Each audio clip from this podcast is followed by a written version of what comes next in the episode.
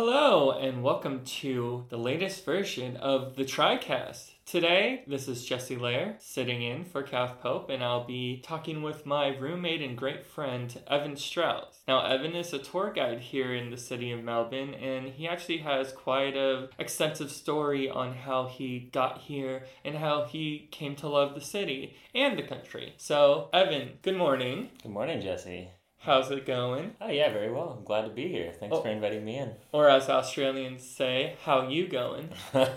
yeah, I'm uh, finally getting used to that. So just to get right to it, I think it'd be great if we started out how you made your journey across the Pacific Ocean and ended up in Australia. Yeah, well, I uh, I actually didn't come here from the U.S. directly. I came here from uh, backpacking in Southeast Asia. I was uh, all around that continent for about mm, ten months, and I had met a lot of backpackers on the road. People from every country in the world, but also a lot of Australians who couldn't speak highly enough about Melbourne and told me it was like a cultural hub of the world that was full of young people and art and, and beauty and uh, that they said everyone said I would love it. Uh, and so I had heard about the working holiday visa.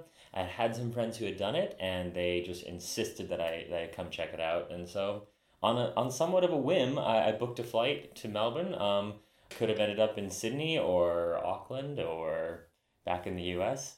Uh, but yeah, I came here and I just thought I would be in Melbourne for a couple months at the most. And uh, it's been a year and a half. So tell us a little bit about your backpacking trip through Asia. So how long were you gone for? Where did you go? And how did your perspective of the world change from that experience? I would say it was a continuation of the process that started from every time I've been to another country outside the US or even traveling in other regions in the US where you meet people from different walks of life and they are just as human as you are and they live just as complicated and interesting and colorful lives as you do. And uh, and you really start to conceive of the human experience as something uh, that everyone goes through I don't I don't really think that humans are built to be able to empathize with billions of other humans. We just don't have the hardware for it. So a good way to sort of supplement that biological kind of shortcoming is to actually cross borders, cross oceans and cross land masses and go meet these people face to face and have interactions that you can't ever plan for. That, You know, the, the most beautiful moments are things that are complete coincidences, all serendipity and, and things you couldn't plan for. And then, yeah, you really just start to have your, your definition of humanity and your compassion just starts to grow really gradually. So to your first questions, I was gone for 10 months. Um, I just booked a one-way flight and I thought I would be gone for three months or six months. Um, so I had 10 months was like never really in the books and I've kind of rehearsed all the countries I went to in order so I can say them very quickly. So, so listen up. I did Hong Kong, Vietnam, Malaysia, Thailand, Laos, Singapore, Hong Kong again, Cambodia, Indonesia, South Korea, Myanmar. Mm, not necessarily in that order. Yeah, so that was a so fantastic trip, really life changing as well. Well, there you go. Yeah, that that's a lot of places. That's a lot of the world that most people don't get to see because most people don't leave their hometowns. It seems like so. That's just a very, as you said, an eye-opening experience. Well, you you always had a lot of empathy for other people on a large scale. Now you know the daily rituals that people get into. So that that's why travel's so great. Yeah, I mean, a lot of people that you meet um, on the road, uh, other backpackers, a lot of them are from Europe or Australia or, or from Canada or the US. A lot of people were surprised to meet an American backpacking because there's so few of them compared to people from Europe or from other places in the world. And uh, yeah, so you end up getting into these discussions about like what is different about American culture that people don't leave and explore. And yeah, I came to some interesting realizations about maybe why some of those reasons are. And we have a couple ways that the United States is isolated. We have a, a huge ocean in either side of us, and we have one country up north, one country down south, a lot of which the culture has uh, blended and melded together with American culture. Like we are. Canadians are Americans, Americans are Canadians in a lot of ways, and that goes with Mexico in a lot of ways as well.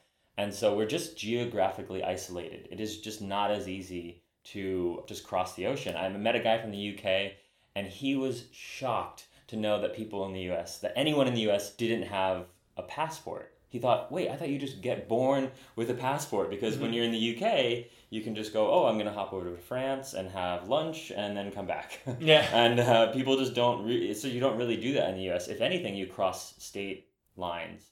Um, because the US is so big compared to somewhere like Europe. So the geography really affects the, the amount that we explore because we maybe we're exploring in and around North America, um, but we might not necessarily need a passport to do that. So yeah, that kind of contributes to it. And there's a lot of other cultural factors that make it so Americans don't feel compelled to travel as much as uh, people from other parts of the world.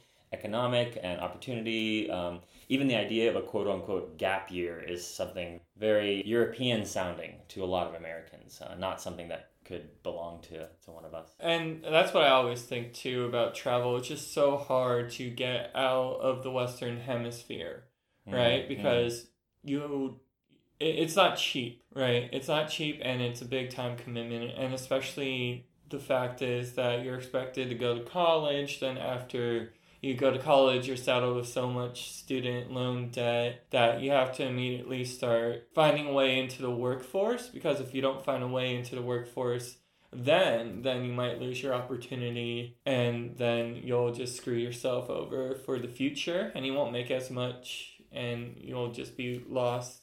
So it just it makes it for me, I know, especially for me, I didn't know that I would do as much traveling or moving as I actually have. Yeah, you're all over the place. Yeah.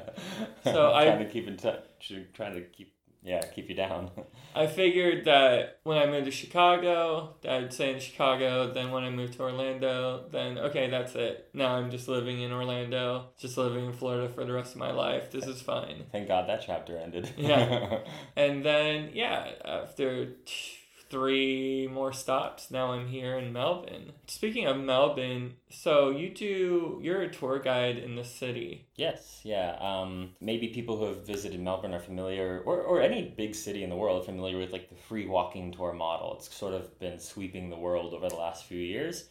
As of a year ago, there was only one free walking tour company here in Melbourne, and the boss and collaborator, um, John O'Sullivan, he is also an American, and he came to Melbourne. He's been here for about five years, on and off, and he came and saw that there was only one of these free walking tour companies. There was an opportunity for um, some competitiveness with that market, and he had some innovative ideas to bring to that market, and so um, he has been hustling his butt off over the last year building this this company up, uh, and so I was one of the first guides on the ground floor with John and a handful of others, uh, really working through um, how we're giving tours of the city and trying new things. And uh, the business model continues to grow and change, and it's doing really well. So, yeah, like a year ago when I was giving tours, it was to five or eight maybe 10 people and now we've got consistently groups of 50 60 70 every single day um, we split those up between several guides so it's been an exciting very quick growing process and this isn't your first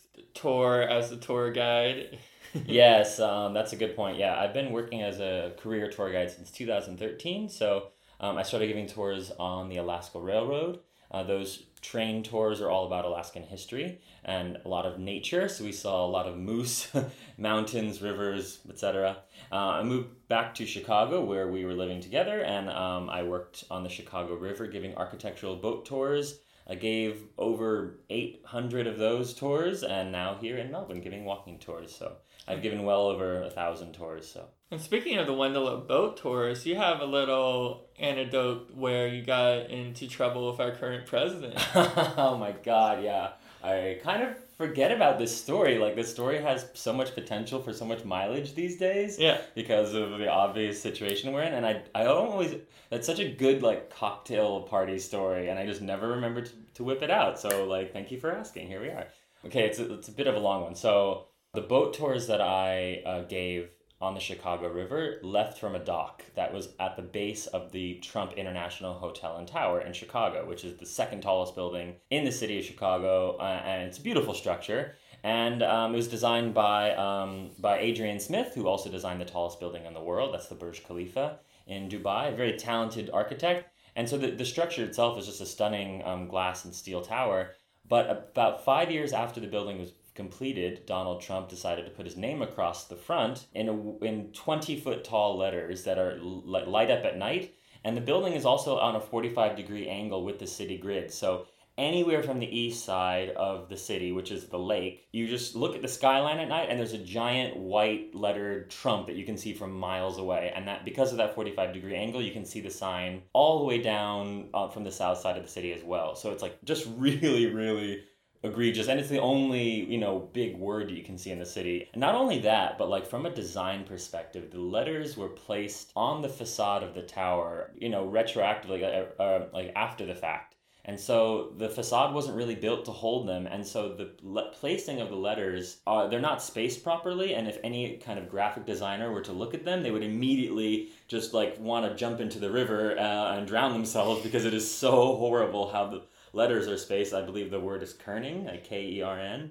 Um, and so it's just like the real eyesore. And then on top of that, the letters are serif fonts and uh, the building has a lot of like beautiful, mm. elegant pinstripes. So the serif ends to the to the letters just doesn't really match the style. So it's just it all in all, it is a big mess. And I'm not the only one who noticed this when the sign was being put up. The mayor at the time, Rahm Emanuel, very prominent architectural critics who worked for the Chicago Tribune, Jon Stewart from The Daily Show. I mean, this was like making national news about how horrible this new Trump sign that was going up on the building. And this is also the first few weeks that I started giving tours on Wendella Boats, is like when when the sign was being put up. So it took them about a week to put each of these letters up. So very gradual process. Just T, then just TR. And so my boat tours are going past the building. It's the first building on my tour. And I am telling people, you know, this whole spiel about how it's the second tallest building and the style and the design. And I, after my whole bit, I say, well, you know, after five years of this building being completed, Mr. Donald Trump has decided to put his name across the front. And that will be unsightly because it's such a beautiful structure. Your eyes are now going to be drawn to the letters instead of appreciating the forms and materials and shapes of the design of the building itself. That's a, as bad of a thing as I ever said about the building that it will be unsightly and you better believe there was other architecture guides along the river mm-hmm. and onto the buses and giving walking tours and you know and the mayor who were saying way worse things about the sign than I was but I just happened to be at the wrong place at the wrong time. You were actually at the sign. Yeah, I was yeah, at, at, the at the tower in their dock. Yeah, well um I yeah, the boat was passing the tower as I was saying this, and someone in the Trump organization, in the company, had, happened to be walking along the riverbank and heard me say this thing about it being quote unsightly. And so like later that week i got called into the office and i, I thought that we were having um, a meeting about a scheduling issue that i had been experiencing. And so uh, my supervisor said we really got to talk. This is a big problem. And i said i know. The schedule is really messed up. And she said no not about that. About the trump sign. And uh, we heard reports from the trump organization that you were speaking ill and disparaging the building to the public and, you know, because this company who I worked with, Wendella, owned dock real estate on the Trump Towers building, the two families, uh, the Borgstrom family and the Wendella and the Trump family, um, have had a, years of a relationship in order to secure this real estate opportunity for the boats. And so they did not want to piss off the Trump family or jeopardize their new dock space. So they almost fired me on the spot about this. They said, We're You're not going to lose your job today, but we're going to have to penalize you and write you up for editorializing the tour. That was the official reprimand. And I was so just like shocked and also angry at this double standard because all the other tour guides were saying similar or worse things. But you know, when I think about that critique about editorializing the tour, I also said that the building was a stunning addition to our skyline from 2009, and that is also my opinion that it's stunning.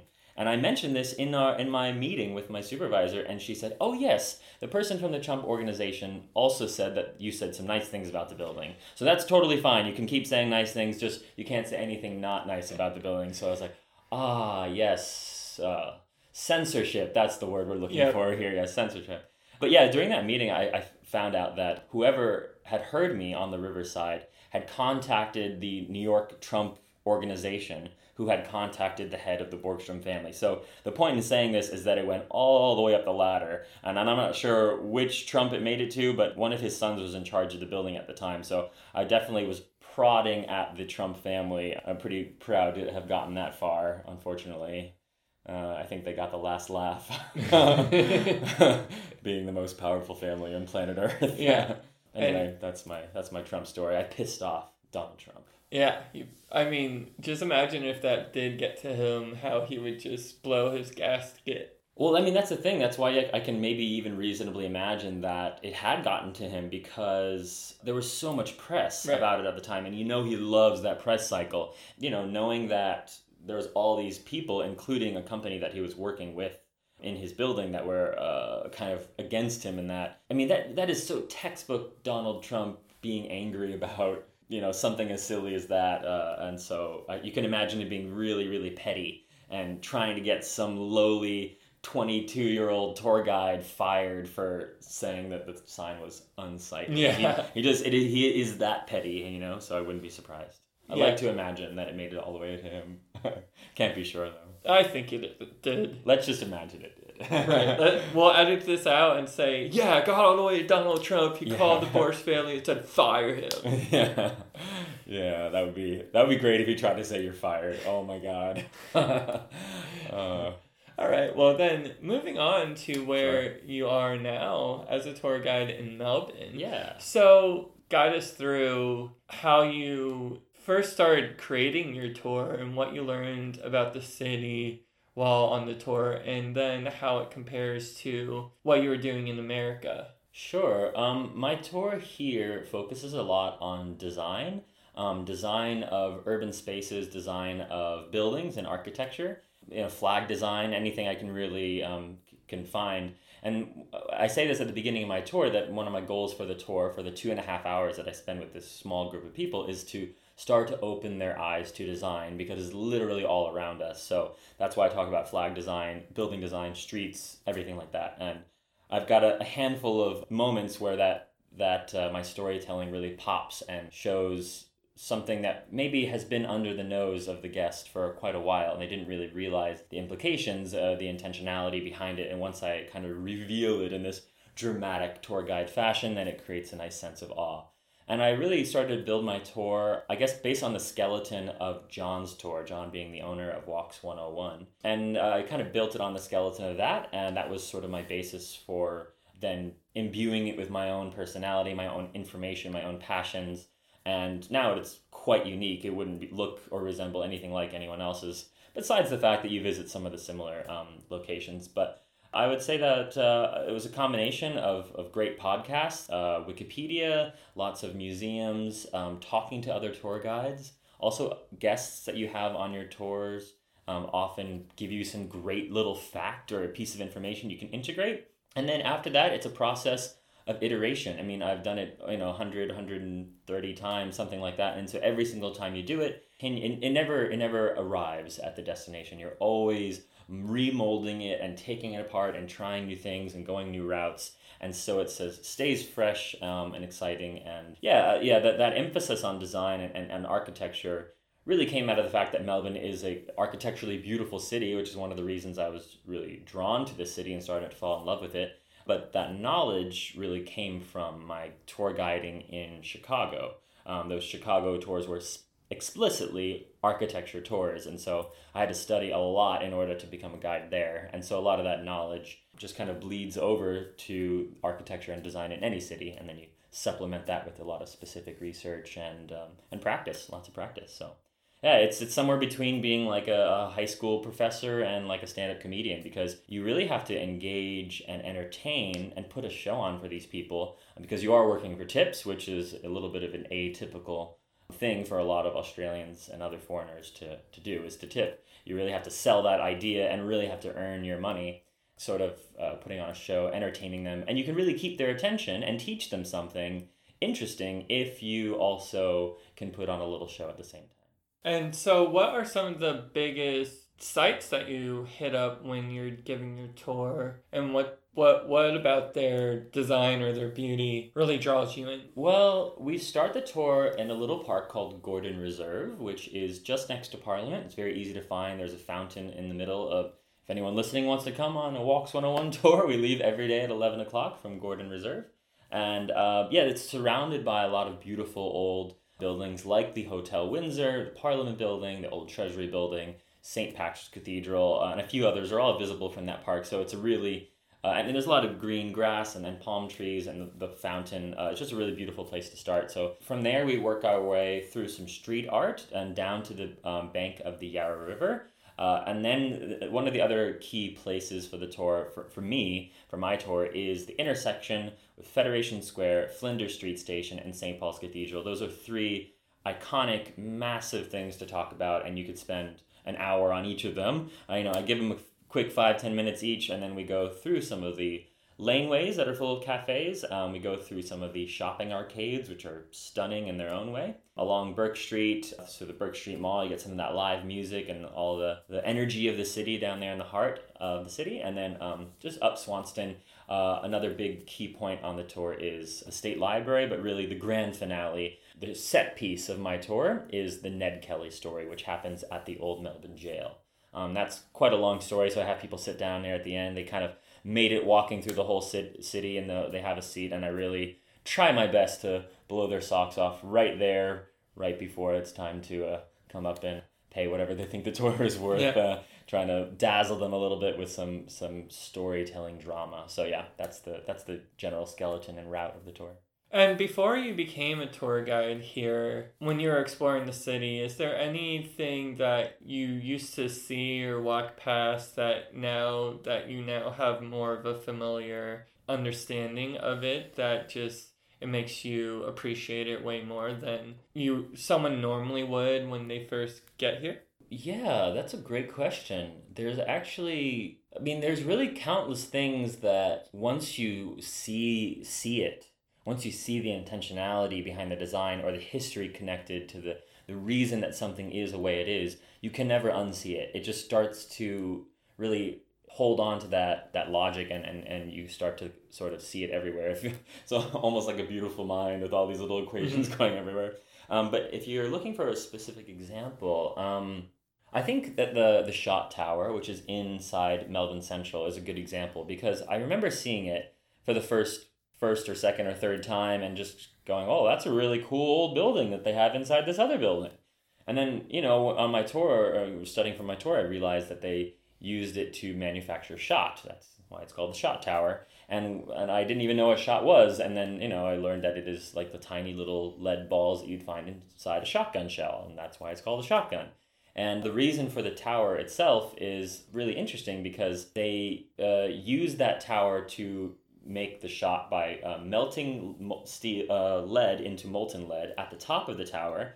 And then they would pour that molten lead out through a big sieve or colander, and it would fall down the center of the tower about uh, 30 meters or something like that, about 100 feet. And as the little drops of liquid lead fell through the air, the surface tension when the liquid would turn them into little balls or little spheres, little droplets, and as they fell, they would start to cool off from the air. And then at the bottom of the tower, there was a big vat of water. And so they would just drop into the vat of water and then finish cooling and solidify into tiny little balls. And then the employees would shovel them out of the water and, and pour them down a plank and make sure that they would roll to the bottom. And if they were lumpy or misshapen or flat or something, they would just sweep them off the plank and, and then remelt and repour them they could get millions and millions of these little pieces of shot manufactured per hour. So a very ingenious way is using this metal falling through the air, and that's the reason for the tower itself. It's not just like lookout or something to be fancy. It's an actual functional thing that built up um, to manufacture lead shot. So things like that. I mean, once you start to understand it and you just walk by it, you see the entire thing um, differently than you would otherwise. Yeah, and then when you walk by it, you get a sense of joy out of it too, of appreciation. Yeah, absolutely. I mean, these these little things make you fall in love with the city because you start to understand it and see it in a, in a deeper way. I mean, so many people who come here from the U.S. or Canada or from Europe um, to do the working holiday visa are working in the service industry. They're you know serving, uh, uh, bartending, something like that. Um, maybe doing agricultural work which is great and you can meet lots of interesting people and learn some things about the city but it's just not the same as what it takes to study the city in, in, in the depth that you need to to actually become a tour guide here. So yeah it really makes you fall in love with that place even more. And with that said i've got a, a special place in my heart for alaska. I, I love it there and that goes for chicago too. I mean chicago will always have a place in my heart and it's because like i learned about them um, and loved them in that deep deeper way And Yeah. that's that's the process I'm in right now with Melbourne. I'm absolutely loving it here. And I think for me, just the fact that I'm I've been able to experience these cities with you and learn about them through you, that they give me a deeper love and appreciation of the cities as well. Hmm. Uh, well, with that said, I mean, I don't think that you would necessarily be here in Melbourne without me. I'm not sure if you would, but maybe. And then I, I can say for sure that I wouldn't be here without you because, uh, you know, it's like just invaluable to have a, an old friend so far from home that Mhm. makes me feel, you know, Yep. like safe. yeah. And- And then for just our last question, just what about Melbourne as a city is different than the cities from the United States? Oh, that is a good question. Um, you know, Chicago is a good example. We've been touching on it a lot. Uh, there are places in Chicago that if I lived in that city for the rest of my life, I would never visit. Um, there's so much inequality, and the uh, uh, access to opportunities is just so imbalanced. And here in Melbourne, I would say that there's a lot less of that inequality. There's still some, you know, fancy, rich areas, and there's still some, you know, places that are struggling socioeconomically. Um, but that disparity, that, that, that difference between the two is just nowhere near as extreme as you have in the US. Um, and it makes it more safe and a more equi- equitable um, place to be. And I think in general, culturally speaking, Australians have a lot more focus on on quality of life and on work life balance. In the US, people get a little bit carried away with uh, needing to have like a almost like a celebrity existence. Mean, it's kind it's kind of a cliche that people relate with uh, life that way, but it's so true. When you come here, people are just happy to have have what's theirs and enjoy being alive, and it's really beautiful. It's the way it should be in a lot of ways. So thank you so much for coming in and speaking to us today, Evan. Absolutely, it's been my pleasure. Thanks Yeah. for having me. And where can people find your tour? Ah, yes. Uh, just check out Walks 101. Uh, you can find us anywhere. Google it, uh, TripAdvisor, Facebook. But our tour leaves um, from Gordon Reserve next to Parliament every single day at 11. Maybe get there 10 minutes earlier just so you can get registered with us. And it's uh, a pay what you think it's worth. So bring along however much you think uh, the tour is going to be worth. A hundred dollars. yes, that's exactly right. What Jesse said. Thanks very much, Jesse. Yep. Thank you. Cool.